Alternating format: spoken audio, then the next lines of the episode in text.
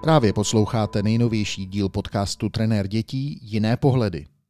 Jestli nemůžete odolat pokušení, že byste chtěli podpořit vznik dalších dílů se zajímavými osobnostmi z oblasti sportu, dětského tréninku nebo světa těch, kteří život prožívají, můžete se stát patrony podcastu na stránce www tečka patreon tečka com.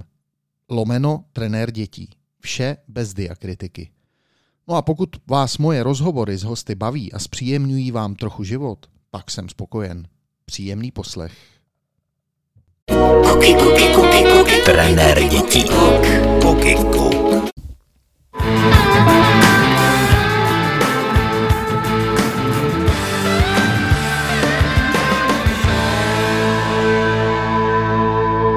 Dobré odpoledne, vážení přátelé, vítám vás u nejnovějšího dílu podcastového rozhovoru Trenér dětí Jiné pohledy a vítám Janu Henichovou. Ahoj, Jana. Ahoj, já tě zdravím. Jana Haskýs-Heníková. Můžu, můžu říkat jako Hasky, Haskýs, nebo jak no, ty to máš? No, můžeš. V podstatě on, já teď, jak jsem psala nějaký texty, tak on je velký problém s tím skloňováním toho slova Hasky, Haskýs, Haskymi.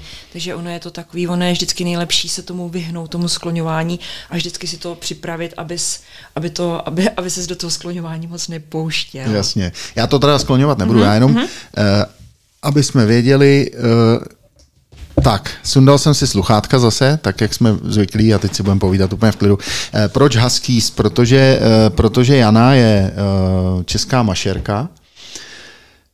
To jsem skloň, vyskloňoval správně? Ano, to, to je tak správně. Jo, my jsme se tady před chvilkou bavili o tom, jak to vlastně je, jak se to, jak, jak se to říká, mashing? Mashing. Mashing. A nemá to nic společného s mašinama, ale má to společného s pejskama, že jo, s, s, s pejskama husky. Ale nejsou to jenom husky, že jo? Ono to běhají, běhají to i jiný psy. Takhle, uh, mashing by měl být sport, kde pes táhne, mm-hmm. táhne břemeno, nebo prostě člověka. A samozřejmě, že ten mashing by měl být, jako když tam těch psů, když je to psí spřežení, že tam těch psů je zapřežených víc. A ono by to mělo být, v podstatě, když jsou ty psy sepřežení aspoň čtyři, tak prostě potom ten člověk je, řekněme, mašer. Protože mm-hmm. do té doby, když člověk běží jakoby s jedním pejskem, nebo když má uvázanýho na špagátě jednoho pejska, tak je to prostě běžet se psem, nebo člověk, který jede na kole, cyklista se psem. Mm-hmm. Jo, takže ono to je takový, já bych řekla, že ten mašer, že to je spíš takový jakoby kultovní, že to je označení prostě člověka, který žije pro své psy a pracuje s nimi a dělá s nimi nějaký sport systematicky, ale hlavně jakoby se jim oddá a žije s tím jejich jakoby způsobem. Mm-hmm. Takže to, že uh, já mám psa, kterýho si vemu před sebe a Aha. já jsem teda to udělal jednou v životě, protože od té doby jsem se jo, už jo. jako neodvážil. Uh, vzal jsem si brusle. Ano, no, tak to zde je skvělá kombinace, ano. Uh, no, byla to hrozná sranda hlavně pro rodinu, jo, moji, ano. protože my jsme, Věřím, my že jsme ho vyndali. Mohli pobavit kolem, ano. Jo, jo, jo, to, to, ani bych ti to snad nepřál, anebo jo, přál bych ti to vidět, Aha. protože uh, ten můj pes má teda padesát kilo. V tu chvíli, mm. když jsme to zkusili, mm. tak měl řekněme čtyřicet, no to ještě ano. nebyl úplně dospělý. A já jsem si ho vzal na takový ten postroj před ano, sebe, ano, vystoupili ano. jsme, já měl na nohou brusle kolečkový. Skvělá kombinace, a ano. první, co se stalo, že já, ty vidíš, jak vypadám, že jo, vážím nějakých jako sto deset kilo, mhm. no a letěl jsem jak, jo, a narazil jsem si bradu. Okamžitě jsem byl samozřejmě na zemi, protože on zabral jak blázen. Ty měli ze mě prdel, takže to nejsem mašer teda. Ne, asi ne, asi ne. ne. Dobrý, jako. tak jo, takže já protože jsem, já jsem to, pouze, pouze v ten, ten... moment, v ten moment je vlastně každá ženská, i když půjde na podpatkách a uváže si na špagátek úplně toho nejmenšího pejska, tak v ten moment by ta žena musela být tím mašerka, mm-hmm. když ten pejsek zatáhne. Prostě to ne.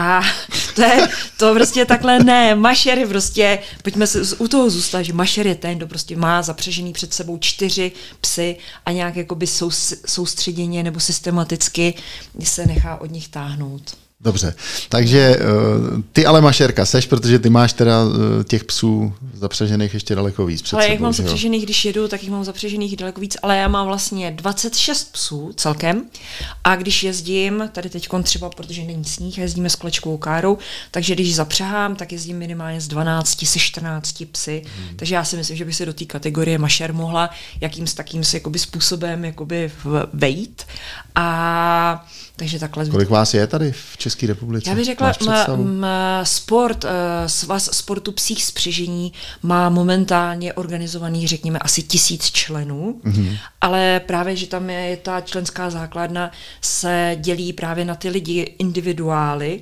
kteří právě běhají, jezdí na koloběžce, na kole právě s jedním pejskem nebo se dvěma, a těch je teďko momentálně jakoby obrovské množství, mm-hmm. protože, protože tento sport je jakoby populární a je to fajn jako jít ven se psem a dělat s ním nějaký sport, protože tam máme i ten dog trekking, že ty lidi vlastně mají na zádech baťoch a před sebou toho psa a jdou ty různé trasy. Takže těch sportů je jakoby velké množství a potom těch mašerů, kteří opravdu ty psy zapřahají a spadají všichni pod tu jednu organizaci, tak těch je, tak je, jako nedokážu to odhadnout, ale lidí, kteří mají těch psů kolem dvacet, tak řekněme, já nevím, v České republice jich může být dvacet, třicet, možná hmm. si myslím. Hmm. Nemám úplně jakoby představu, kolik jich momentálně je, ale, ale jako takhle, takhle hmm. si myslím, že to číslo bude asi odpovídat. Hele, a tady v České republice se pořádá, eh, předpokládám, jako docela dost eh, takových nějakých závodů pro, no, pro jako mašery. Není korona, když tak jako tak celkem za normálních podmínek. Ano, no, prostě bohužel. Je těch akcí velké množství a oni vlastně eh, tyhle ty závody pro tyhle ty individuály už jedou většinou od jara i přes léto. A potom na podzim jsou závody, které jsou organizované svazem a tam jsou právě, že jsou ty všechny kategorie vlastně najednou a dá se říct, že každý víkend nějaké akce jsou a třeba za ten víkend jsou třeba i různé akce, jakoby v celé České republice. Mm-hmm. Dobrý. Já bych rád to naše dnešní povídání rozdělil na takové dvě části. První mm-hmm. část. Protože ty nejenom, že jsi teda mašerka, že jsi účastnice závodů, asi nejtěžších závodů, který se běhají na evropském kontinentu, je to tak, viď? Ale ty, kromě toho teda, jsem si tady napsal, že jsi i psí máma, protože to jako, jo, jo. a hned jak jsem vlez tady dovnitř, tak se mi tady vřítilo, vřítilo na, na uvítanou kolik asi šest pejsků a další ležejí venku a tak dále. Mhm. Ale ty jsi taky organizátorka dětských táborů pro psy, no, pro psy, sorry, pro, pro děti, ale, ale v přímém kontaktu se psema, že jo. To a to je to, co mě zajímá. Jako mm-hmm, trenér jasně. dětí prostě tady budeme mluvit samozřejmě o dětech.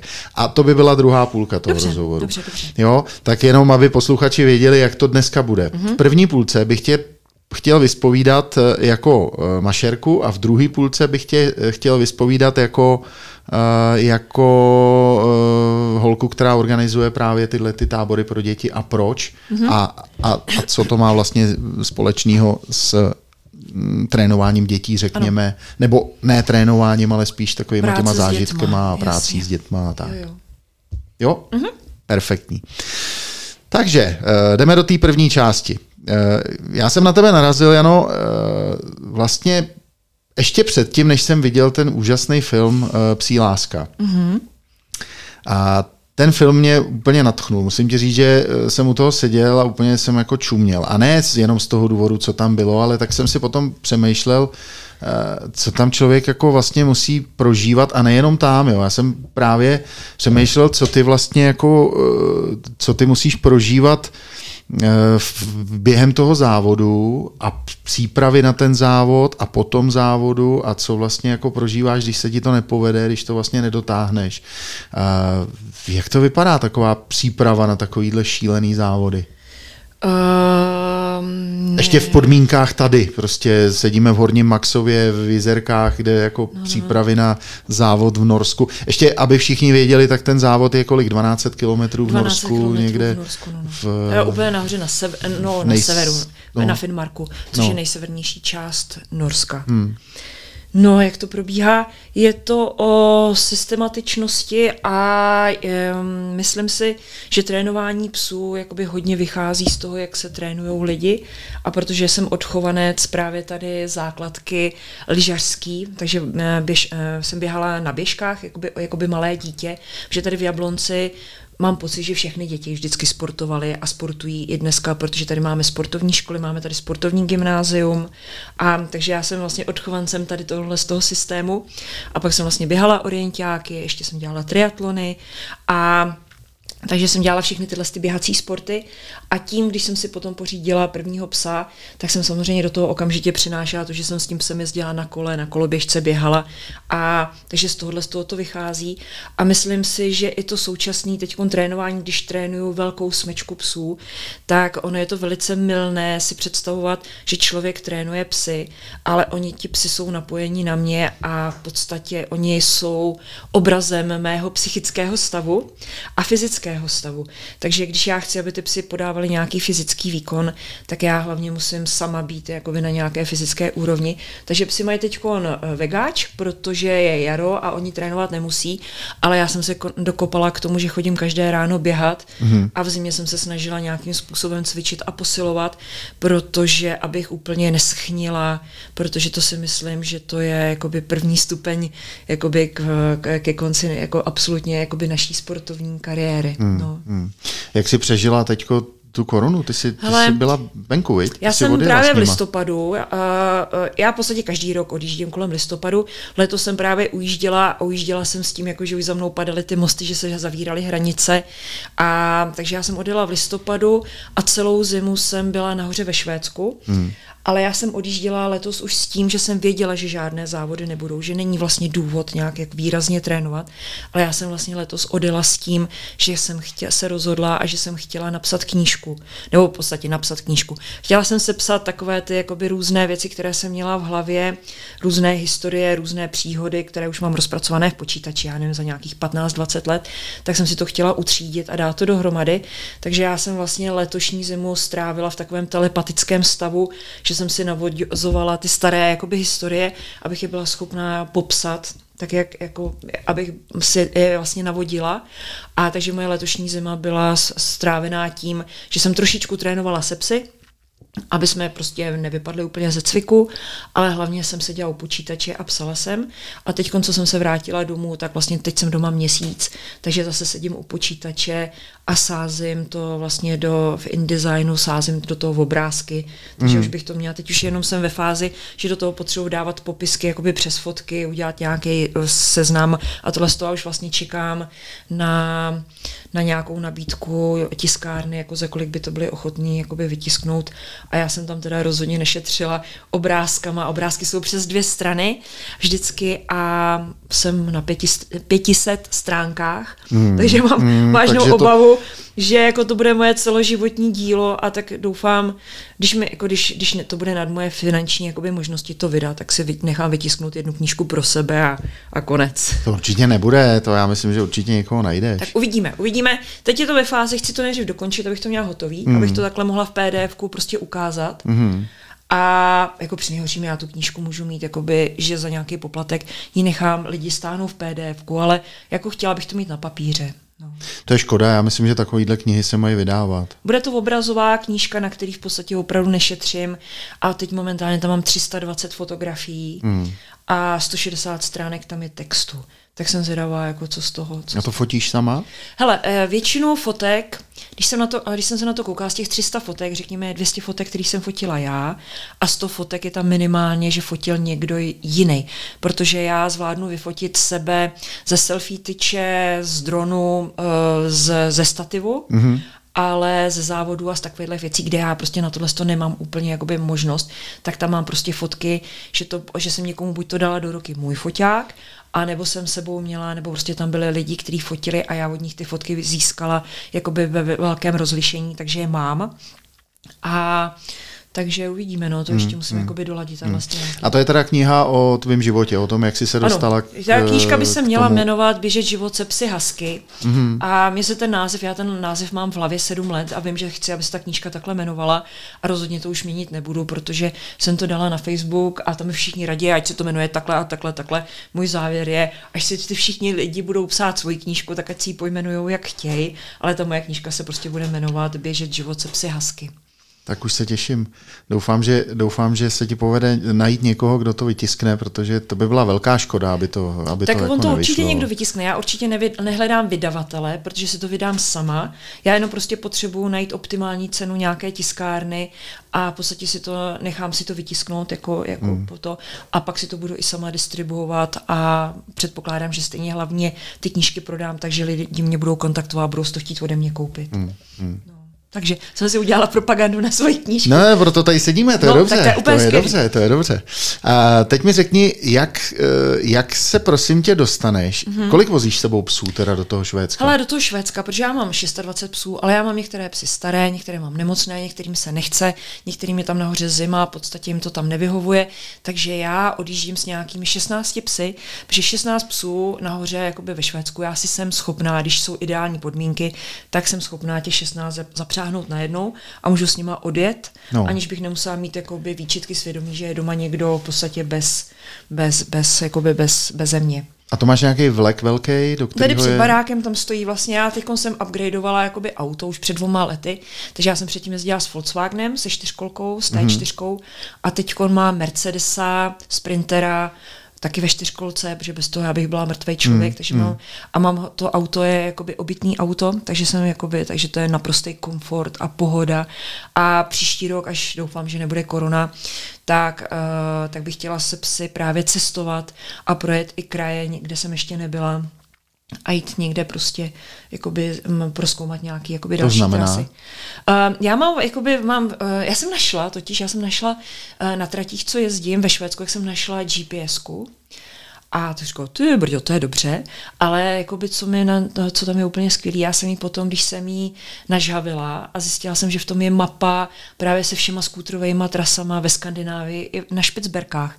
To znamená... Nekeci, ty jsi no, jako našla na zemi, jo, někde. Já jsem ji našla a tak jsem říkala, no komu bych ji tak asi vracela. Prostě tam byla uprostřed jakoby pláně ve sněhu, no tak jsem si ji vzala, hmm. pak jsem si teda sedla k internetu a objednala jsem si k ní nabíječku.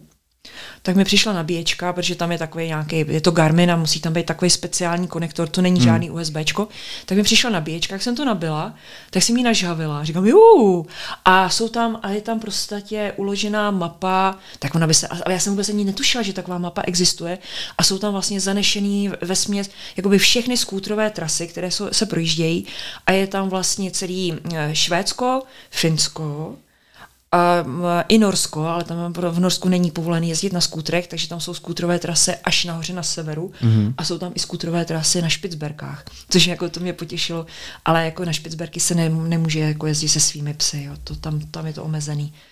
Tam jsou jako nějaký důvody... No, nemůžeš se tam prostě přijet se svými psy. Jsou tam uh, lidi, kteří tam mají psy no. v centrálních kenelech a když tam jsi jako člověk a chceš mít svý psy, tak ty psy nemůžeš mít jakoby u sebe, když máš, myslím, jednoho, mm-hmm. ale musíš ho mít právě v tom centrálním kennelu. Jo, takhle. Tak to mi přišlo takový divný. A. a potom, já jsem se bavila právě s kamarádkou Polkou, která tam pracovala a ona pak právě byla v takové jakoby pozici, že mi už měla toho psí, ps, svýho psa starýho, tak už právě řešila, že ho bude muset nechat utratit, protože už ho tam nemůže nechávat, že už je, že to stojí moc peněz starýho psa nechávat v tom jakoby kennelu, že ho nemůžeš mít jakoby sám někde. Mm. Já tomu nerozumím, proč to tak je, ale ty Špicberky, uh, já mám pocit, že i Grónsko to tak má, že tam nemůžeš mít jakoby mírnix, týrnix, jakoby svoje psy, který tam budou někde pobíhat, protože je to v rámci jakoby ochrany uh, toho původního uh, v, v, v, v té fauny. Jo, jestli je chtějí mít jako nějak pod kontrolou. No, no, no, prostě... aby, se, aby, aby se tam prostě ty psy nemohly jakoby množit samostatně běhat, hmm.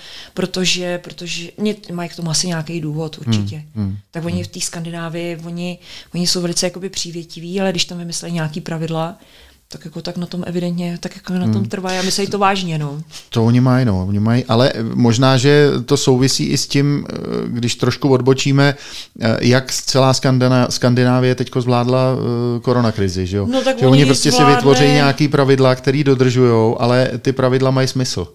Na to... rozdíl od pravidel, který se utvářejí jinde, víš? A tak ve Švédsku a vlastně celou zimu, co jsem tam byla, tak celou dobu byly všechny obchody otevřené, hmm. akorát se tam potom objevil takové jakoby paní Mílek, kde svítilo buď to červená nebo zelená, podle počtu lidí, kteří v tom obchodě jsou. S rouškama se tam nechodilo, hmm. respirátory nic. a všechno fungovalo. Akorát to bylo takový, že lidi jakoby se moc nezdružovali, že v podstatě, že si dávali takové jako, že, byli, že se jakoby nehrnuli jakoby moc dohromady. No, ale to Norsko, já nevím, tak ty to vyřešili jakoby mazaně. Ty se zavřeli, ty se zabarikádovali a ne, nikdo nemůže tam a nikdo nemůže ven. Takže to nevím, jestli je taky mm. úplně mm. dobrý. Jak oni vždycky mají něco extra. No. Mm, ale no tak to je jedno, to prostě. Ale ono totiž, ono když to takhle, ono když někdo člověk někde sedí, tak má vždycky pocit, že tam, kde je, takže je to nejhorší a že tam někde jinde, že to mají lepší. Já, jak jsem byla ve Švédsku, tak tam znám, jako člověk by taky řekl, jako, že oni to tam mají super, ale pak když se tam baví s těma místníma, tak oni jakoby na tu svoji vládu a na to, jak to vedou, tak na ně taky nadávají. Hmm. Takže ono to je spíš, jakoby, řekněme, takovou jakoby povahou lidskou, že ty lidi vždycky nadávají na to, jakoby, v čem žijou a mají pocit, že tam za kopcem, za tou hranicí, že to tam je nějak, jakoby, nějak lepší. Hmm. To je taková asi lidská přirozenost. Asi, no. asi. Ale můj závěr je, že v podstatě, když, je to, jako, když to jde do pytle, jakoby, tak předtím není úniku prostě nikam, protože to je vlastně, všude je to stejný. No, k tomu já bych teďko možná řekl, že asi tak špatný jako tady to tam nebude, ale dobrý. No, tak dobře. Ale tím, jako jak já jsem tady v tom nebyla, tak jako jasně, samozřejmě, jako určitě souhlasím a v podstatě já mám pocit, že i ta politická úroveň, která je u nás, tak to je teda opravdu na pováženou. To si myslím, že asi nikde jako v celém světě jako neby. Ne, jo. Tak, ale to, o tom jsme si nechtěli povídat. Dobrý, dobrý, odboči, odbočili jsme zbytečně daleko, nicméně tak, jsme si šťouchnout jsme si museli, tak, tak jsme si šťouchli a teď se vracíme k závodům. Uh-huh. Pojď mi, prosím tě, zkusit říct, jak probíhá takový závod těch dvanáct set kilometrů v norské divočině. Mě prostě zajímá, jak, jak, jak ženská, kolik, kolik to vůbec jako běhá ženských, takový závod? To, to, a jak dlouho to trvá ten závod? Ve Skandinávii prostě? Se vůbec neřeší, jestli to běží ženský nebo mužský. To je první bod, protože tam je to všem úplně šumák, tam se to nerozlišuje a nikdo se nad tím nepozastavuje. Hmm. Já nevím, v podstatě těch ženských tam prostě pár na té startovní listině je a jako tam nemá nikdo potřebu to přepočítávat anebo nějak zveličovat ty ženský zásluhy, protože tam oni to mají nastavený, že to prostě nikdo neřeší. Tak to je první věc. Uh, no a jak takový závod probíhá, v podstatě se vystartuje a jsou to non-stop závody a vystartuje se a kdo přijede do cíle, tak vyhrál. Mm-hmm. A projíždí se depy, nebo kontrolními body a do těch kontrolních bodů si č- člověk jakoby před tím závodem posílá do zásobení, takže když startuješ, tak nevezeš pro psy krmení na deset dní, že to by jako to, ne, ne, to není možný. A takže do těch kontrolních bodů se pošle to do zásobení a ty potom vystartuješ a jedeš vlastně od jednoho bodu k druhému a zároveň tě v těch bodech tě sleduje jakoby tvůj tým pomocníků, což jsou lidi, kteří jedou s tvým autem a s vozejkem pro psy, protože v ten moment když já se rozhodnu, že chci některého psa odložit a odstavit ze závodu, tak ho tam nemůžu prostě dát někde jakoby někomu, ale musím ho dát tím svým lidem a oni ho dají do našeho auta, postarají se o něj a prostě ho vezou dál. Kolik jich tam máš těch lidí sebou takhle? No, jako se mnou stabilně jezdí Gábina, což mm. je moje kámoška, tu jsi viděl vlastně ve filmu. Jasně. To je moje spolužečka ze základky a v podstatě Kamara- kamarádka a ta se tam těší a říkala, že bychom se mohli někam jet. Tak řík, no, takže Gábina a není dobře, aby ten člověk v tom autě byl úplně sám, takže v podstatě potom sebou, buď to Gábina si sežene někoho, kdo koho vezmeme sebou, anebo prostě předtím já jsem tam měla Katarínu ze Slovenska, nebo prostě někoho, ale v podstatě je tam potřeba mít někoho, kdo už prostě ví, protože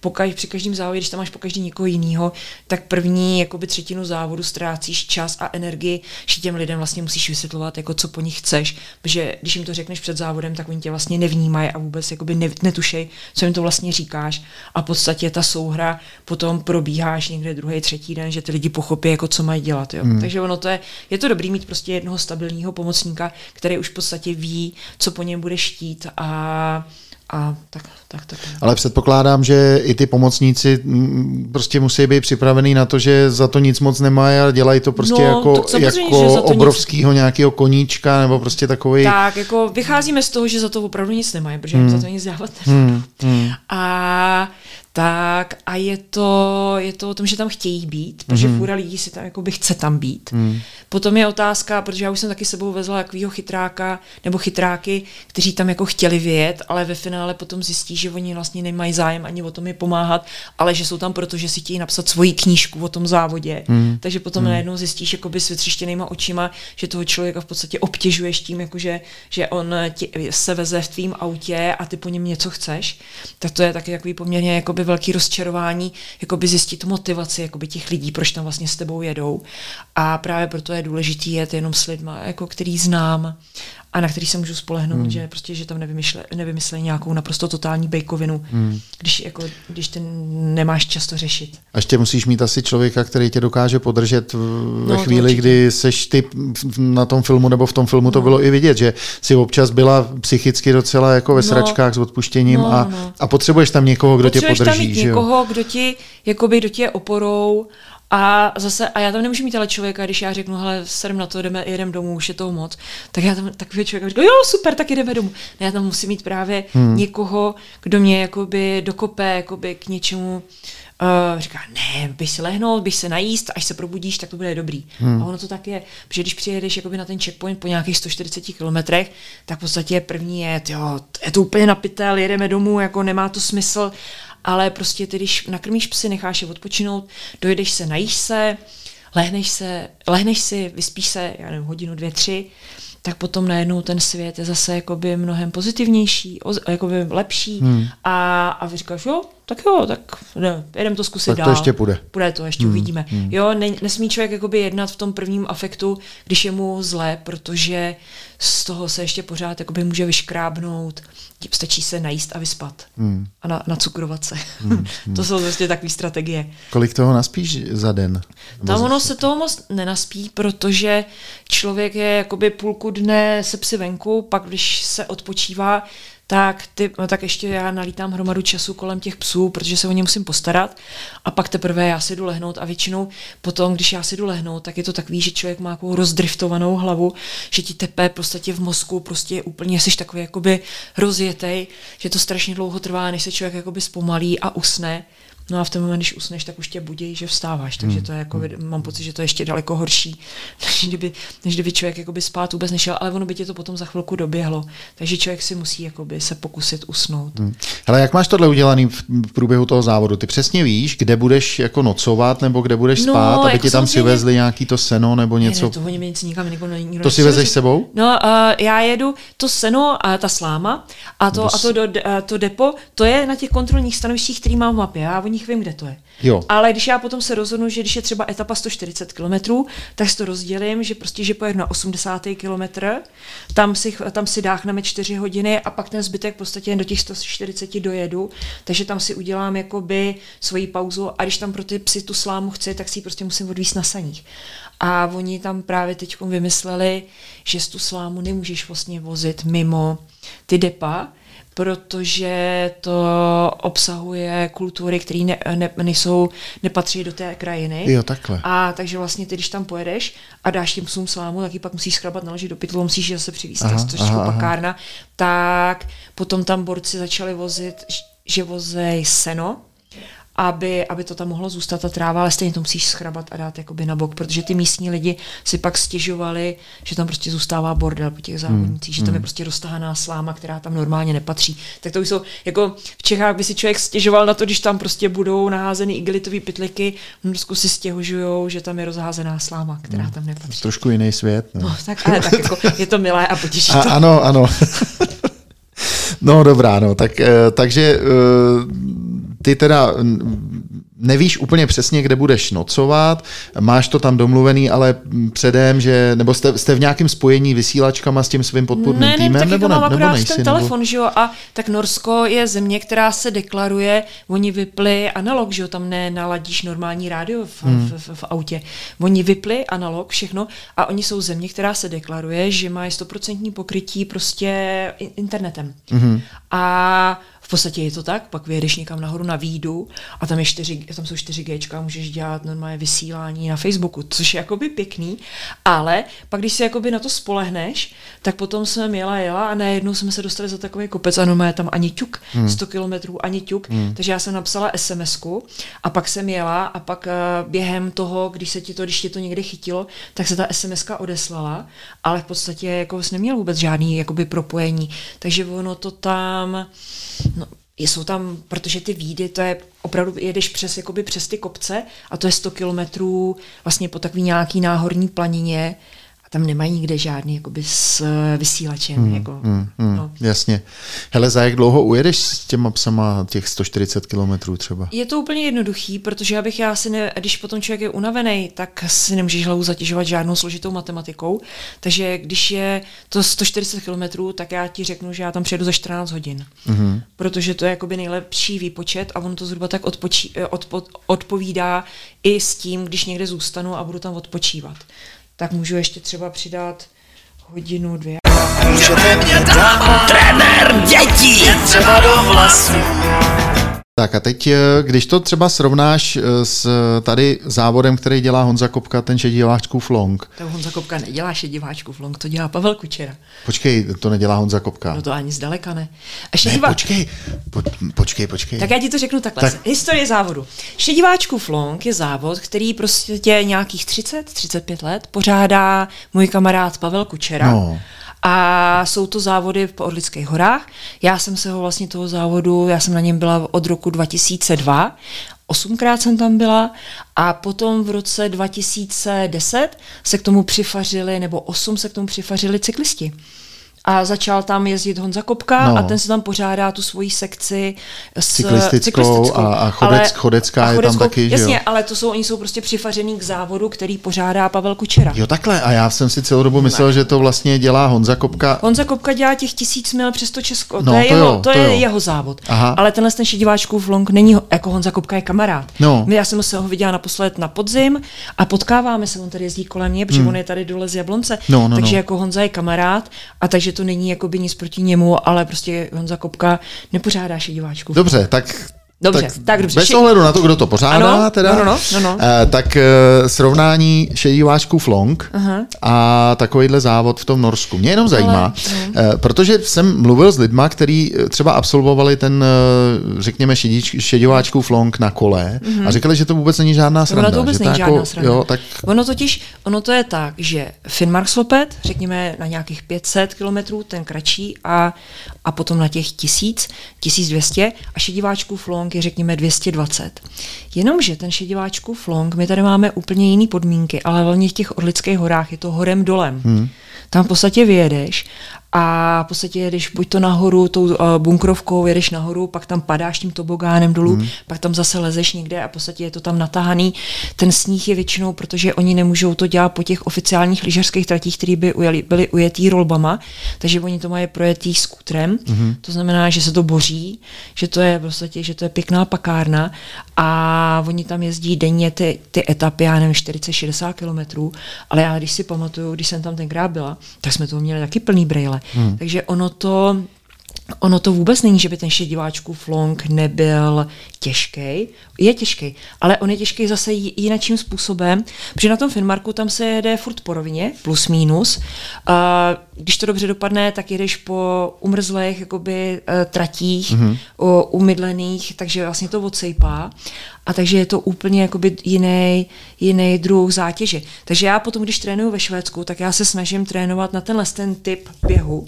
A já kdybych trénovala ve Švédsku furt po rovinách a v podstatě, že ty psy potom přijedou do takového rychlého, že v podstatě uběhneme sto kilometrů, ale já potom, kdybych přijela sem na Šediváčkův long, prostě do toho hlubočáku, do těch kopců, tak budu úplně studená a budu káočko. Hmm, jo, hmm, takže hmm. ono to je, každý ten závod je jinačí, protože třeba závody, které se pořádají v Alpách, tak tam oni lezou černýma sjezdovkama nahoru a pak lezou a pak sjíždějí černýma sjezdovkama dolů. A takže jako každý ten závod je v podstatě úplně něčem jiným. má svoji náročnost a nedá se říct, že tohle je náročnější nebo tohle je míň náročnější. V podstatě ono to, ono jako člověk si tam jakoby hrábne, hmm. tak i tak. A i v těch Orlických horách, nebo i tady u nás v Jizerských horách, když prostě foukne nějaký blbý počasí, tak si tady člověk může hrábnout jakoby hodně jakoby na dno. Nebo prostě, no to si myslím. Jo, jako to... Není to, je to takový, že vlastně člověk by měl mít, nebo já mám teda respekt jakoby k těm horám našim. Tam je to samozřejmě daleko větší prostor a všechno, ale já vůbec nemůžu jako říct, že to tady je úplně, nebo, jako dokážu vychcípat tady v Jizerských horách hmm. nebo v Orlických hmm. horách, hmm. stejně jako nahoře na sever. Jo, já si myslím, že ono je to úplně jedno, hory jsou hory jo, jo, jo. a člověk musí mít, jak říkáš, nějaká, ten respekt je důležitý. Když ti prostě, přijde, no. když ti přijde nějaká jakoby rychlá změna počasí, třeba nahoře na tom Finnmarku nebo v tom Švédsku, oni si neuvědomujou, že tam, když přijde jakoby velký vítr, tak oni jsou jakoby v pohodě, jo, to dáme, to je v klidu, jenomže oni se neuvědomují, tady u nás, když začne hodně foukat, takže začnou padat stromy. Hmm. Že jo? A to je taková jiná disciplína, že ty jedeš lesem, kde jsou zrostlý smrky, teď ti to kvílí jakoby nad hlavou a nikdy nevíš, kde ti ten smrk prostě houpne za krk. Hmm. A, takže, a to si třeba v tom Norsku oni vůbec nedokážou představit, že oni smrkové lesy tam nemají. Oni tam mají akorát ty vzrostlý borovice, který jakoby jsou takový vytrénovaný a pružný, ty jim jakoby za krk nepadají. Jo? Takže ona je to takový, je to prostě, je to jiný. Hmm. Je to jiný. Hmm. Hmm. Uh, ještě, ještě mě zajímá, co se týče těch závodů, no. tak mě zajímá vlastně poslední věc. Mm. Uh, ty jsi nedokončila ten, tenhle ten závod z důvodu toho, že jsi teda nestihla, nestihla tu, tu deadline nějakou. No, no. Chystáš se to dokončit? No nechystám. A to není z toho důvodu, jako že bych řekla, no už na to kašlu, už se mi nechce. Ono to je tak, že teďkon dva roky se stálo, no. že vlastně nebyly žádné závody. Pes může, když se koukneš na ty moje psiska, tak oni můžou závodit od svých nějakých tří let do nějakých osmi. Mm-hmm. A když si pronásobíme, jakoby, když si srovnáme věk psa a člověka, tak je to krát sedm. Mm-hmm. Takže tříletý pes, tak to je jako dvacet jedna, to znamená mladý, dospělý člověk. A potom, když máš potom desetiletýho psa, tak je to, řekněme, sedmdesát let. A do nějakých osmi let, devíti, ten pes může závodit, aby byl jakoby v dobré kondici a aby ho to, aby ho vlastně jakoby neničil. Mm-hmm. No a teďkon dva roky, to znamená dva roky, ale v životě psa je to čtrnáct Jasně. let.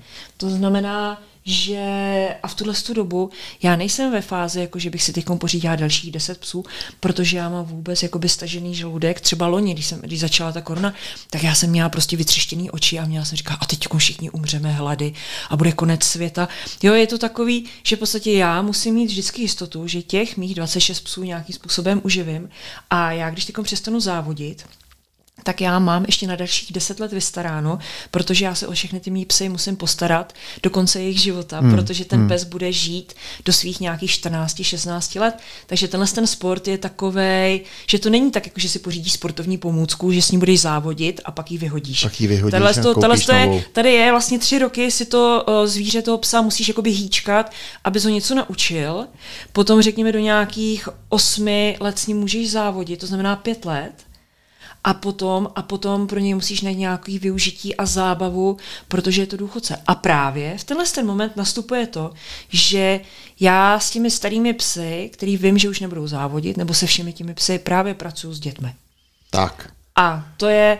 To je prostě jejich jakoby pozávodní, nebo v podstatě, když oni naplnějí tohle, tak to je taková ta, jako to jejich využití až do toho konce jejich života. No a teď jsme se úplně nádherně dostali tím oslím můstkem tam ano, do té druhé půlky. Ano, ano, výborně. Krásně jsi mi pomohla. Já ještě možná, možná to teďko trošičku posunu. Jo? Já jsem hmm. nedávno uh, měl rozhovor s Radkem Holčákem, což je, což je trenér, uh, trenér vlastně koní, hmm. a který mi říkal něco podobného, akorát, že tam je to trošku, trošku o něčem jiným. On je, on je profík, profesionální uh, trenér koní, který vyhrál Velkou Pardubickou a tak, ale říkal mi vlastně něco podobného, že oni ty koně to mají, že, jo, že trénujou, trénujou a pak v určitém věku už nemůžou běhat a taky pro ně hledají nějaké uplatnění. Jsem a... koukala, že tam bylo na Editu byla nějaká podpora právě z těch závod, bývalých no, závodních on, koní. Ona to taky totiž není vůbec žádná sranda. A tam je to vlastně uh, o to horší, že mm, jsou ty zvířata velký. Jsou veliký, nejsou kam dát a oni prostě nevědí, co s nima. Že jo? No. A A využití pro ty koně, to je prostě je to ještě složitější. Je to, je, je to fakt těžký. Jo. Jo. Takže, takže chápu, chápu, chápu tebe, že, že to může být pro tebe problém. A proto mi přijde úžasný, že prostě dokážeš, nebo že si dokázala vlastně najít způsob, jak tyhle ty pejsci můžou vlastně tady jako dožívat. A, a být spokojený. Být spokojený, mm. jo. Takže pojďme se k tomu teda dostat. Trenér dětí. Ty se zabýváš vlastně volnočasovou aktivitou, volnočasovými aktivitama dětí mm-hmm. a ve úzkým propojení teda s těma psama. Mm-hmm. Tak povídej. Tak, a ono to je, že když to vezmu hodně ze široka, když se podíváš právě na historii těchto z těch psů sibirských husky, tak jsou to psy, kteří pochází ze Sibiře a mají, řekněme, historii dlouhou nějakých šest tisíc let. Dobře, ale tím, vás jako, tím nechci nikoho zatěžovat, ale tam je spíš jakoby zajímavý to, že ten kmen Čukčů, který vlastně choval tyhle z ty psy sibirské husky, tak oni je vychovávali vlastně dohromady s dětmi. Mm-hmm. Takže charakteristickou vlastností těchto z těch psů je, že oni opravdu milují děti, malé děti, když přijde malé děcko, tak oni prostě zjihnou a jsou naprosto jakoby úplně si to dítě chtějí nechat a chtějí ho ochraňovat. A takže oni jsou zvyklí na děti a mají je rádi. Oni mají všeobecně rádi lidi a, a, a, a milují děti. To znamená, že mě, když sem přijde prostě mateřská školka, prostě malí děti, tak já o, třeba někdy jsem, ale se nebojíš. Říkám, ne, nebojím, protože ti psy opravdu nemají sebe menší náznak jakoby agresivity vůči lidem. Mm-hmm. A je to, je to krásný, že jsou to psy opravdu čistokrevní a mají tu obrovskou jakoby dlouhou historii a opravdu ta historie vychází z toho, že oni v podstatě vyrůstali s těma dětskama. Potom je tam další věc, že jsou to svobodomyšlenkáři, protože oni Oni se přes léto je nechávali běhat volně, že lovili, takže jsou to útikáři, lovci, ale to už je jakoby další, jakoby další to, jakoby co je spojený s tím jejich charakterem. Ale pro mě, jakoby pro tuhle tu práci s dětmi, tam je, tam je skvělý to, že oni opravdu ty děti milují. A když vlastně k nim to dítě přijde a obejme toho psa, tak ten pes mu to vrací, protože i když ho třeba nezná to, to, to dítě, tak v podstatě je mu to přívětivý a má to, má to dítě okamžitě rád. Protože já jsem si všimla, že když někam přijdu a jsou tam prostě normální cizí psy, tak člověk se na ně podívá, ale to vidíš, ten pes tě má úplně jakoby na háku, protože tě nezná. Hmm. Ale u těch hasek to není tak. Oni prostě k tobě přijdou a mají tě rádi, jako kdyby tě znali prostě strašně dlouho. V podstatě okamžitě ti dají ten pocit jakoby vlídnosti a přívětivosti. To je pravda, že jak jsem vešel dovnitř, no. tak všichni, kteří tady byli, tak okamžitě mě se vzali. Přišli vlastně. Pomazli. Ne, tam no. jako, oni, no, jako je tam, že občas některý pes, jakoby, myslím, že se mu nějaký člověk nelíbí, ale já mám pocit, že oni, jakoby, ale z dospělých lidí, mm-hmm. že si v podstatě najdou někoho, že, mu, že, že, jako, že na něho začnou ho vyštěkávat. Ale já si myslím, že už jako asi vím, jakoby, na, na základě čeho to je. To je, jsou to lidi, kteří jsou jakoby od, řemezla, od řeznického řemesla, nebo to jsou lidi, kteří pracují, nebo veterinářka, lidi, kteří pracují se smrtí. Já jsem si toho všimla, že lidi, kteří pracují se smrtí, já vím, to je blbý, to se takhle rozebírá tady, ale prostě lidi, kteří pracují hmm. se smrtí, hmm. tak ty psy normálně na ně štěkají a vyštěkávají je a prostě se jakoby je, vědí o nich. Jako myslíš, že to poznají? No, no. Tamhle kamarád, on je to stat, jakoby zemědělec, no. on má ovečky, tohle a strašně hezky se o ty zvířata stará, ale on vlastně ty zvířata i poráží, protože je má na maso. Musí. Musí, no tak hmm. prostě, že to je přirozenost, protože jako nemůžeš mít jenom doma králíčky a že v podstatě, že budou dělat bobečky a hmm. že ti budou běhat poza. Prostě jsou zvířata, který v podstatě všichni jíme maso, prostě ty zvířata se chovají a ty zvířata se zabíjejí, v podstatě je to tak. A jako když kdo se předtím jako chce schovat, tak v podstatě tak, ať se odstěhuje na jinou planetu, protože to tak je.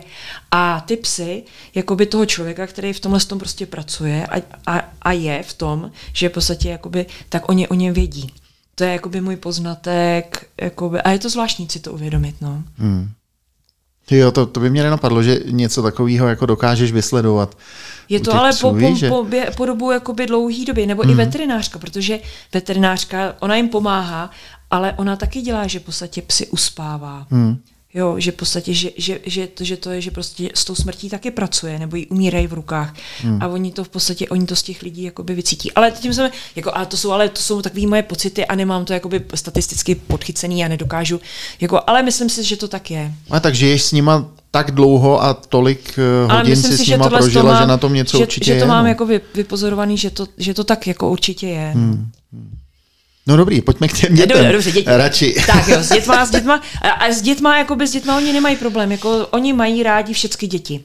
Že i když jsou prostě ty děti jakoby nějaký odstrčený nebo v podstatě, nebo v podstatě, tam, samozřejmě, protože já mám skupinu jakoby psů a ta skupina psů mezi sebou nějakým způsobem funguje.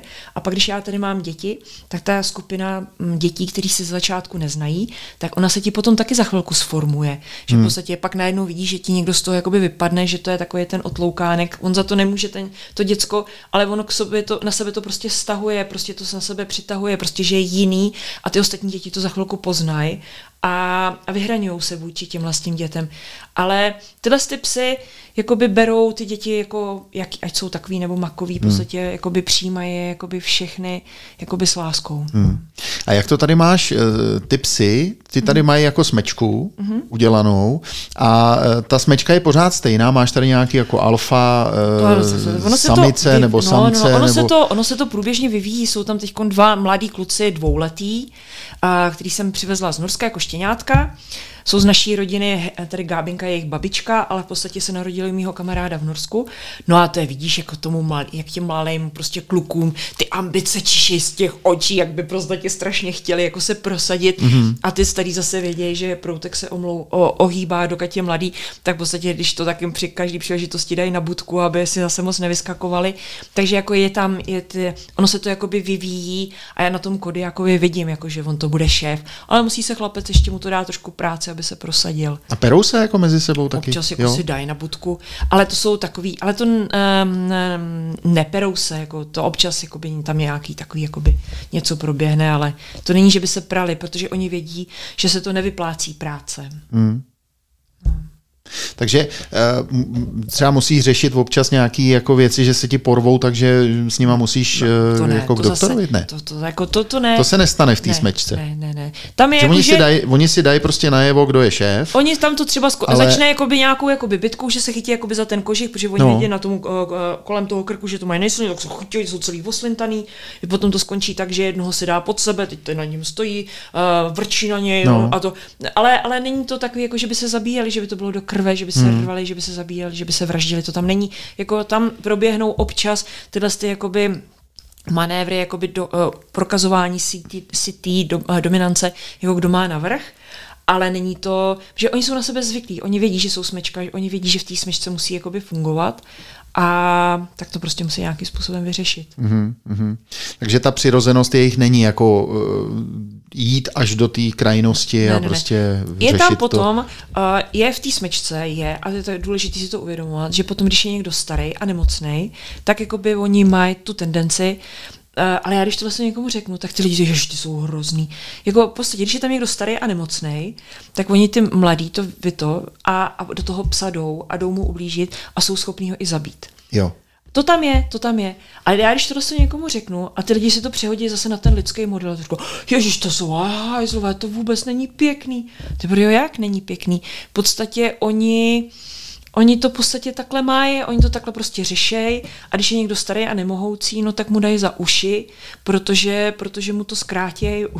Hmm. Já nevím, hmm. prostě hmm. jejich důchodová, důchodová politika je tak, že jsi, jsi starý a nemocný, no tak prostě dostaneš za uši a ono to je podle mě i v té vlčí smečce, protože tam na tom internetu, na Facebooku, tam ti chodí takový to, jak oni se starají o ty starý a nemohoucí. Teď je to blbost. To ne, takhle jakoby ve volné přírodě nefunguje. To v podstatě zase ty lidi si něco namalovali, nějaký barevný obrázek a vyprávějí to a přitom to vůbec není pravda.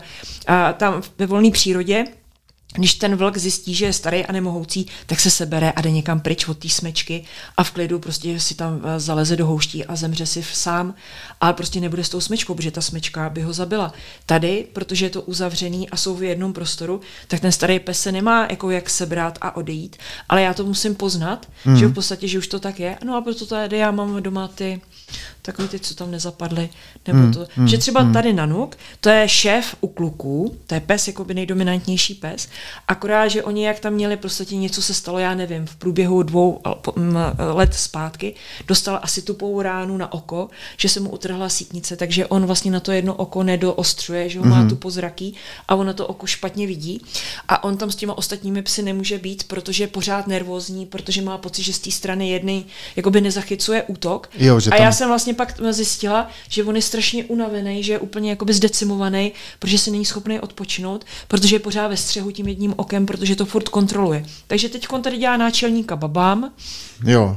Na ostatní chlapy tam dělá akorát opičky přes plot, vždycky já jsem tady šéf, kdybyste to náhodou nevěděli, ale za plotem. A teď on tady v klidu spí a odpočívá. Hmm. Ale já ho nemůžu nechat tam vedle u těch ostatních, protože on byl neustále jakoby nervní a měl pořád pocit, jako že na něj někdo zaútočí. Hmm. Jo, takže to hmm. jsou hmm. prostě to jsou takové nějaké jakoby drob, drobnosti. No. Hmm. No. A třeba tyhle, ty, tyhle ty věci, které mi tady teďko říkáš, tak hmm. to uh, říkáš i těm dětem, který ti sem přijdou? Snažím se, když mě poslouchají, když mají když mají ochotu mě poslouchat a když mě chtějí poslouchat, tak já jim tohle to řeknu. Ale ono potom jakoby se ti taky stane, že tady máš hromadu dětí a oni jsou potom uchváceni jakoby tím, že jsou v tom kolektivu a v podstatě oni potom, třeba já už jsem si všimla i toho, že oni si potom dají takovou jako tu záklopku hmm. a oni by si sami vyprávěli o těch svých jakoby věcech jako, a A, a jako nemají jakoby chuť jako tě poslouchat. A zase jako ne, já nejsem v té fázi, že bych jim to cpala jakoby, teď budete všichni stíchat, teď vám to budu povídat. Jako máme daný nějaký program a já to v tom programu jako říkám, teď budete stíchat, teď vám budu povídat. Mm. Ale když potom někdo chce, aby si se mnou povídal, tak to v podstatě je na něm, že já jim to necpu jakoby horem dolem. Že, a ono ty děti jsou taky různý, že některý jsou jenom uchváceni jakoby svojí vlastní výjimečnosti, v které je podporuje celá jejich rodina, a pak jsou jakoby děti, který jsou jakoby otevřený jakoby tomu okolí a vnímání toho okolí, a těch je čím dál míň. Mm, mm. Takže na čem vlastně je založený uh, tvůj letní tábor? Když sem přijedou ty děti, tak je to založený na nějakém zážitku, nějakém prožitku a s těma psama. Předpokládám, že ty jim tady necháváš velkou svobodu těm dětem mm-hmm. a necháváš je prostě jako žít uh, dohromady se psema. Já jsem si uvědomila, že vlastně ty děti, když jsou tady, tak oni mají jakoby na jednu stranu jakoby jim dávám tu svobodu, že oni jak, si, jakoby, jak jsou v té bandě, tak se vlastně vytvoří jakoby takový dětský kolektiv. A já do toho zase až tak moc nezasahuji, že v podstatě nechávám prostě tí, že to jakoby roste, že to žije jakoby svým jakoby životem. Oni se vlastně, když přijedou, tak se neznají. Miluju ten první den u oběda, hmm. když jsou všichni sticha a mají vytřeštěný očička a jsou hodný. Ale to je jenom ten první den, pak se všichni seznámějí a pak už se to jakoby, pak už se jakoby propojí. Kolik a... těch sem přijede, promiň? dvacet. dvacet dětí. Mám dvacet jo. dětí. Hmm. A potom samozřejmě oni, když jdou ke psům nebo jsou u těch psů, tak je vlastně vysvětlím, jak to tam všechno funguje. A samozřejmě, když děláme nějaké hry a všechno, tak je to všechno propojené jakoby na, na psy. O povídání o psech, o životě se psy, nějaké hry nebo historické věci. Všecko je to v podstatě nějakým způsobem nebo výtvarka, takže vždycky vytváříme něco, co je zase spojené se psy. Tak všechno se to jakoby motá kolem těch psů. A ten první den jakoby všechny děti chtějí, všichni chtějí krmit psy a všichni chtějí česat. A prostě já pak jakoby to... No ale ono v tom týdnu pak najednou zjistí, že na konci týdne, když je to krmení, tak oni už se ti tam jako k tomu asi až tak moc nehrnou. Protože oni si to jakoby tu hračku, jakoby, tak oni si to takhle o to, ale potom...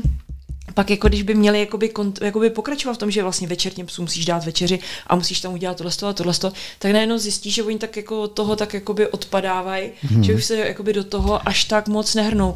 A já nevím, co s tím jako tlačit je do toho nemůžu, jakoby, ale jakoby je daný pevný režim a v podstatě krmení psů do toho prostě musí patřit a je to, že se to prostě musí udělat a jsou to věci, které se v podstatě nedají, jako že se to zrovna dneska dělat nebude. Mm-hmm.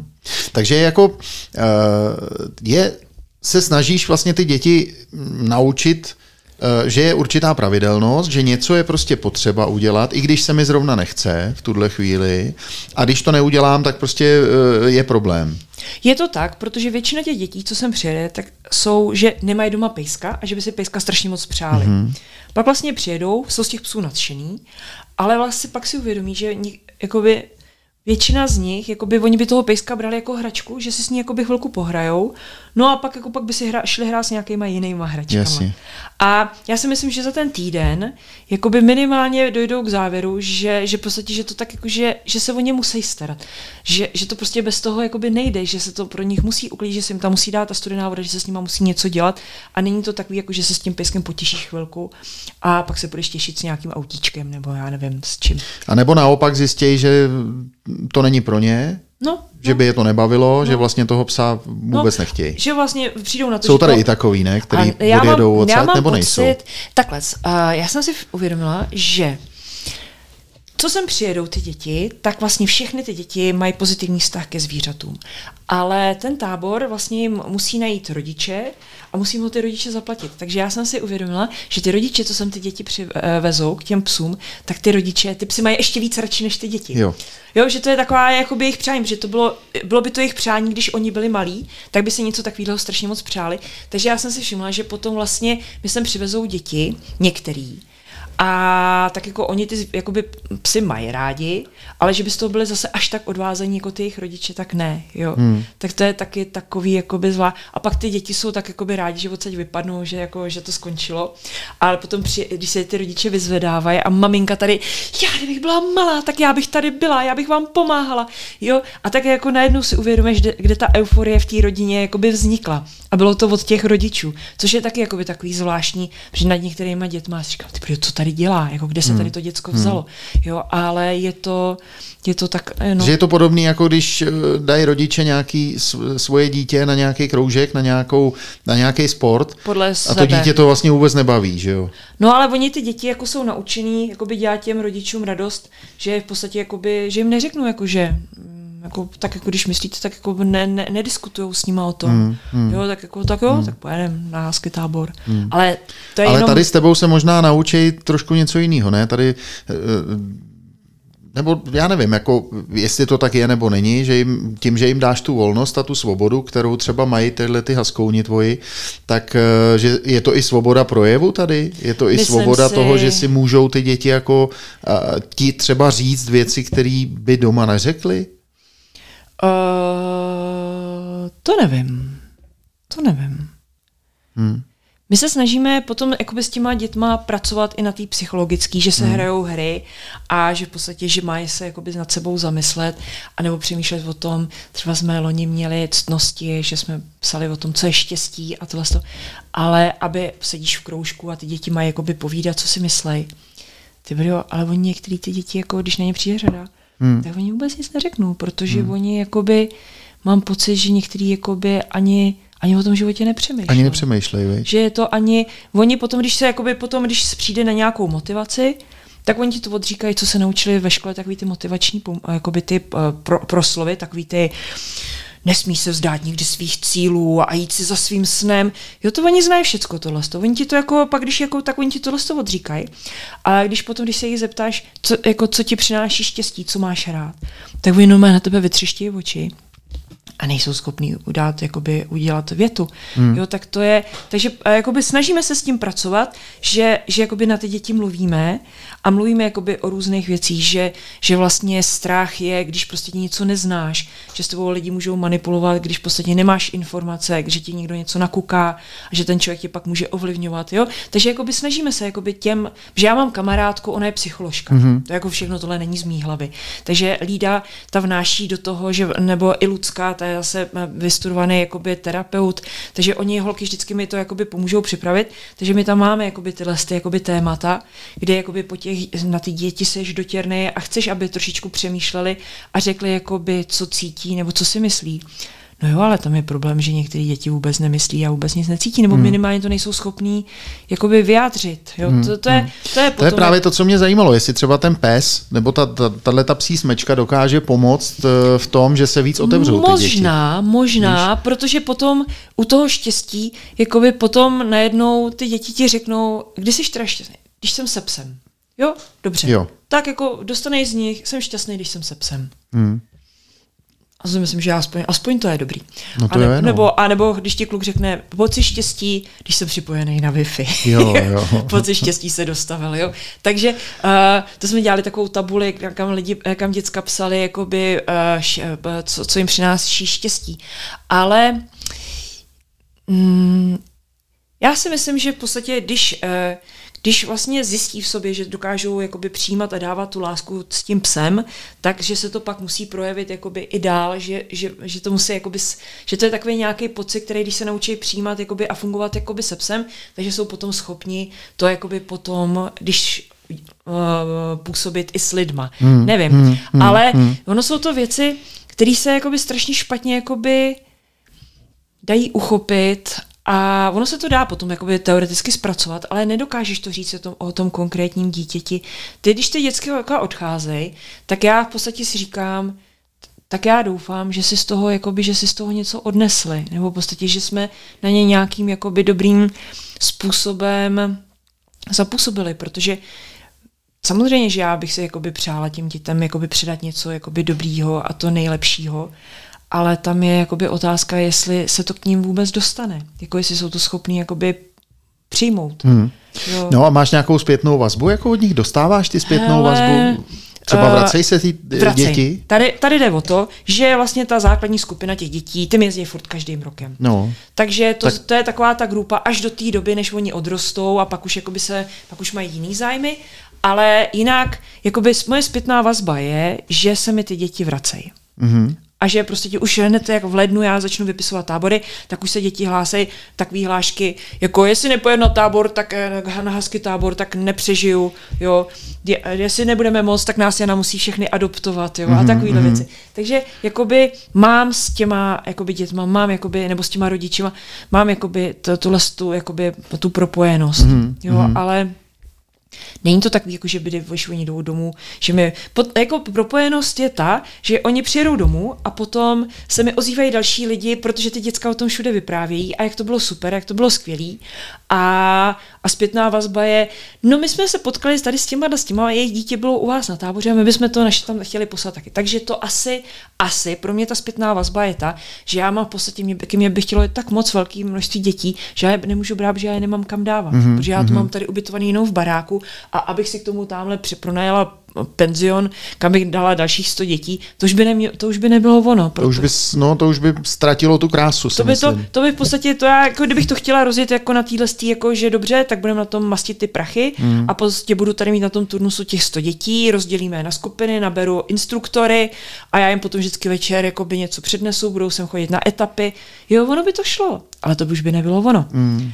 A takhle oni se můžou kdykoliv jakoby sebrat, buď to mají tady ty psy domácí, anebo v podstatě se můžou kdykoliv sebrat, že polední klid vlastně ty děcka, já tam přijdu, děcka jsou zavrtaný ve slámě a spějí tam o sepsy, že jsou tam s nima smotaný do klubíčka a v podstatě si tam s nima povídají, tak jako to už, to už by takhle nebylo. Mm. A to už by ani tebe nebavilo, viď? A mě by to, to ani nebavilo. Už teď těch dětí mám strašně moc. Mm. Už teď je to jakoby moc, ale zase mě to rve srdce jakoby těm dětem jako, nebo těm lidem říkat, že ne, že už se mi nevejdou. A právě proto mám teď ty jarní akce, že to jsou děti, které se mi nevešly do léta. Víkendovky. Víkendovky jsem začala. Ani to nemám na stránkách, protože tam mám vždycky teď šest dětí a to mi bohatě stačí. Mm-hmm. A to jsem to ani nezveřejňovala. To bylo jenom, to byly lidi, kteří mi psali, že by chtěli děcko poslat sem na tábor, na léto. Já jsem jim odpověděla, že se jim omlouvám, ale že prostě, že mám za tím účelem teď ty jarní akce, takže ty nemám ani zveřejněný a mám to po těch šesti dětech a bohatě mi to stačí. Mm. Protože si v klidu sama uvařím, sama si uklidím. Pro- program je takový, že jsme, že jsme tady vlastně u psů, že děláme takové ty běžné věci. Hmm. Dneska musím na jatka pro maso, tak večerní program bude, že budeme u mlejnu a budeme mlejt maso. To se jim bude hrozně no to. Oni jsou potom celý od krve, teď oni se toho tak jako ze začátku štítěj, pak se v tom hrabou, teď všude lítá ta krev, no takže takový jakoby morbidní. Mm, tak to bude pěkný večírek. Ano, jako potom. jo, no, jo, jo, jo, jo. Že to, to, jako to má velký úspěch vždycky, tahle ty morbidní záležitost. Hele, Janě, ještě mě zajímá, líbí se mi tady jedna věc, ještě, že to dítě dokáže vlastně díky tomu, že s nima děláš ten canicross tady, mm-hmm. že tady běhají, mm-hmm. takže dokáže vlastně líp odhadnout svoje síly. Že si vyberou no, psa. Jak kdo, no. No právě, tak mě zajímá... To je super. Já v té mý knížce mám právě přes celou stránku, tam mám fotografii chlapce no. a u toho bude popisek tak, to je, uh, uh, že on je ve vzduchu nohama, i ten pes je nohama ve vzduchu, ten pes je v těžkém záběru, ten kluk má vytřeštěný oči a tam je, když zjistíš, že to je daleko rychlejší, než si čekal. No to jo? je jako, jsem zjistil já na těch kolečkových bruších. Že ty vyběhneš právě. A to je potom taková ta rychlost, protože ten pes startuje z nuly na sto procent a ty v podstatě podstatě z nuly vystartuješ a teď se vzneseš a teď no, vlastně běžíš takovou rychlostí, že ti ani nohy nestačí jakoby v tom vzduchu jakoby přešlapovat. A takže ty děti, které už tady byly víckrát a už to vědí, tak jako ty se do toho zase až tak moc nehrnou a berou si ty jakoby tady takový ty psy, který zase až tak moc netáhnou. Ty klidnější. Ty klidnější. No a ti mladí ambiciozní, kteří jako si myslí, že jako že to dají, no tak ty si naběhnou, protože zjistí, že to pak tamhle z kopce jedou vlastně po břiše, proto už tu trasu máme jenom polouce, aby se nám děti nepozabíjaly po kamení. A takže, takže po břiše jedou za psem po trávě a, a my je pak dole chytáme. Takže díky tomu si potom jako uvědomí, že není dobrý si vždycky jako že, je dávat... dobrý, že je dobrý si to, jakoby, že se je dobrý si nad tím zamyslet, že jo, oni jako jo, ty jo. síly jakoby, moje nejsou jakoby, neomezený, že v podstatě, že tam člověk, každý člověk má nějaký limit a je dobrý si to jakoby, dokázat jakoby, odhadnout. No a kolik teďko v létě, vypadá to, že se to začíná uvolňovat tady podle posledních, myslím, že asi to... podle posledních zpráv snad už se nám to všechno uvolňuje, tak kolik máš turnusů?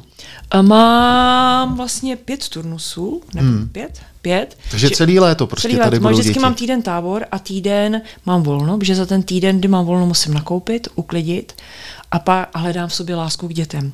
To znamená, ten týden mi na to bohatě stačí. Jakože během toho týdne, co jsou tady, taky ztratíš, jo? A pak no, musíš jako pak najít už, zase. Jako ke konci, pak už jsem skoro na hraně. Aha. Takže já potom ten týden zase potřebuji najít v sobě lásku k dětem. Rozumím, rozumím. A, a zase najít to, jako načerpat tu pozitivní energii, že v podstatě, že budou všichni dobří lidé a budou mít rádi psy a budou z nich dobří lidi, takže to jako ten optimismus, já zase ten, když je ten týden nevidím, tak jako musím ten optimismus zase nabrat, abych jim to zase potom v plný síle jako by byla schopná jako by předávat. Mm-hmm. Protože kdyby to šlo jako by ze, protože někdo říká, proč a teď můžeš dělat do soboty a v neděli bys mohla mít další turnus. Jo. Ne, nemohla. To je na zbláznění. Nemohla. Jestli... Ne, opravdu já potřebuji ten týden, abych našla k sobě, sobě lásku k dětem. Mm. A protože oni jsou jakoby hodně intenzivní a potom, když tam máš nějaký ty děti, že si to jakoby, že jenom berou, tak oni tě vys, vys, vysosají. Oni tě vysosají a takže jako je to potřeba se potom jakoby se dobít. Hmm. No. No je důležitý tam mít taky nějaký, který dávají, no. To taky, je, to je a, strašně ale, důležitý. Ale tam je jakoby super a proto to dělám, že prostě, že jsou tam i ty, který dávají a pro, pak si vlastně řekneš, potom samozřejmě si vybavuješ jako ty, co tě štvali, prostě říkáš, ty vole, co to bylo. Ale pak jako se tam objeví i hromada dětí, pro který to má jakoby smysl to dělat a pracovat s nima. Takže ono to je, nikdy nevíš dopředu, jak, jako, jak to bude a A jako samozřejmě, že bych si přála, že jo, aby to všechno bylo ideální a krásný a všichni jako poslouchali a chtěli se něco naučit a předávali jenom to. Ale pak zjistíš, že tam máš prostě vychcánky, který jakoby zkracujou, vydrbávají, hmm. zneužívají ostatní děti, jsou vypočítaví. Jo, tak prostě potom, když na tohle to narazíš, tak prostě... Mm, to, no. No tak je to práce s lidma, no. Tak je to, to práce je s lidma prostě. A tam je potom důležitý, že se takovýhle věci musí, že ten kolektiv, jakoby, že oni se sami musí tvarovat, že v podstatě, když někdo, jakoby, když se hrajou ty hry a někdo tam s tím prostě vydrbá a v podstatě, tak mu to ty ostatní musí říct, jakoby, musí tam být vždycky taková ta, ta zpětná vazba, to vyhodnocení, že ty děti jakoby řeknou, co se jim jakoby nelíbilo, protože ta zloba nemůže řít jenom z mý strany. Hmm. Říkám, ty jsi hajzl, to nemůžu. Hmm. Jo, je to takový, že, že to v podstatě a já mám pocit, že on to nikdo jakoby z těch dětí nedělá prvoplánovitě, že by chtěl být hajzl. On si to v podstatě, to, to dítě si to možná ani neuvědomuje, že v podstatě se všema vydrbe a, a ty ostatní, že zůstanou koukat, protože se jim to nelíbí. To, je, jako to byla jenom možná taková nějaká zkratka k tomu vítězství, proč hmm. za kterým ten člověk, jako to děcko šlo. Ale myslím si, že by se to mělo jakoby naučit. No, protože možná, možná že to dítě je zvyklý takhle vydrbávat ze všema doma, no, tam mu to prochází, no, no, no, že jo? No, a jako je to. No, v tom no. dětském kolektivu je to jinak. A v tom no. dětském kolektivu ty děcka to samozřejmě taky vidí, jakmile tam je někdo prostě. Ranní rozcvičky. Ranní rozcvička je o tom, že v podstatě, že tady uběhneme takový malinký kolečko. Nikoho to nemůže zabít. Ale potom najednou, když tam máš prostě borce, který v podstatě mě strašně bolí noha, jo, ty koň před kulha a pak najednou zjistíš, že kulha zase na druhou, mm-hmm. že nemá jakoby ujasnění, na kterou nohu to teda kulha, jo, a potom a na, když se běží nějaký závod a jakmile to, že začne trošičku prohrávat, tak ti z toho odstoupí, protože, protože nechce prohrát, že on jde do toho jenom, že chce být dobrý, že chce jenom vyhrát a jinak ho bolí noha. Hmm. Tak to je v podstatě, a to se ti potom tady všecko ukáže a já si nemyslím, že to dítě jakoby takhle. Já si myslím, že je dobrý přistupovat k tomu, že nikdo z těch dětí jakoby není jakoby zlej, že hmm. to nemyslí jakoby ve zlém a No, nevím. Ale prostě ale to jinak už, neumí. Ale jinak to neumí a je potom jakoby blbý, že prostě některým už jakoby není pomoci. Nebo, no, to jako, i když mu to budeš, jako, i když se mu to snažíš, jakoby, že to nemůže takhle, mm. tak v podstatě některým to jakoby už, jakoby, už to tak asi bude furt. No, mm. no ale... A je to tak, že nezachráníme celý svět, já to vždycky říkám, no. prostě ten, kdo se chce nechat zachránit, tak ten se zachránit nechá, ale ten, kdo nechce, tak bohužel prostě si bude muset pomoct sám, ale myslím si, že každý, každý se dá někam posunout a myslím si, že zrovna tady u tebe děti, který, který mají s něčím trošku problém, tak můžou můžou třeba získat nějaký nový náboj, protože já si myslím, já osobně si myslím, že jakýkoliv zvířata, jakýkoliv kontakt se zvířatama strašně pomáhá. Strašně pomáhá, protože to zvíře, ať už je to pes, nebo kůň, nebo kočka, nebo cokoliv, tak prostě dává hrozně jako mně osobně strašně dobrý pocit. Já prostě, když mám kontakt se zvířetem, tak mě to strašně nabije. A když mám, když mám problém, jakýkoliv svůj osobní, tak mě vždycky nejvíc pomůže, když jdu se svým psem ven prostě. Že se vyčistíš hlavu. Víš? A to si myslím, že třeba děti, který to nemají doma a přijedou mm. sem k tobě, mm. tak to je to, co jim třeba asi může pomoct. Já si myslím, že těch psů nachází, jako když potom ty děcka odjíždí, tak je to tady jako svazavé údolí. No, to si dovedu představit. Že oni jsou vlastně u těch psů, teď oni tak jako by jsou, jako jim visejí kolem krku a jo, a, pa, a v ten moment si řekneš, jo, asi, asi to má nějaký smysl, tohle to dělá, protože je to, je to, je to takový zvláštní. Hmm. Tak jo, tak já si myslím, že když budu odjíždět teďko já, tak to nebude slzavý údolí. Já ti moc krát děkuju za to, že jsi udělala na mě čas. No já děkuji, že jsi že... přijel. No tak já jsem přijel rád, protože mm. jsem se na tebe chtěl podívat. Chtěl jsem se podívat na tvoje pejsky. Jsem rád, že jsme to tady spolu takhle pěkně probrali. Držím palce, ať to všechno teda klapne, ať se to všechno otevře, ať ti tady přijede co nejvíc těch dětí, který tě budou nabíjet. No a ať přijede i pár těch, který se tady u tebe právě nabijou, který, kterým třeba pomůžeš a který se trošku srovnají u tebe. Tak doufám, uvidíme.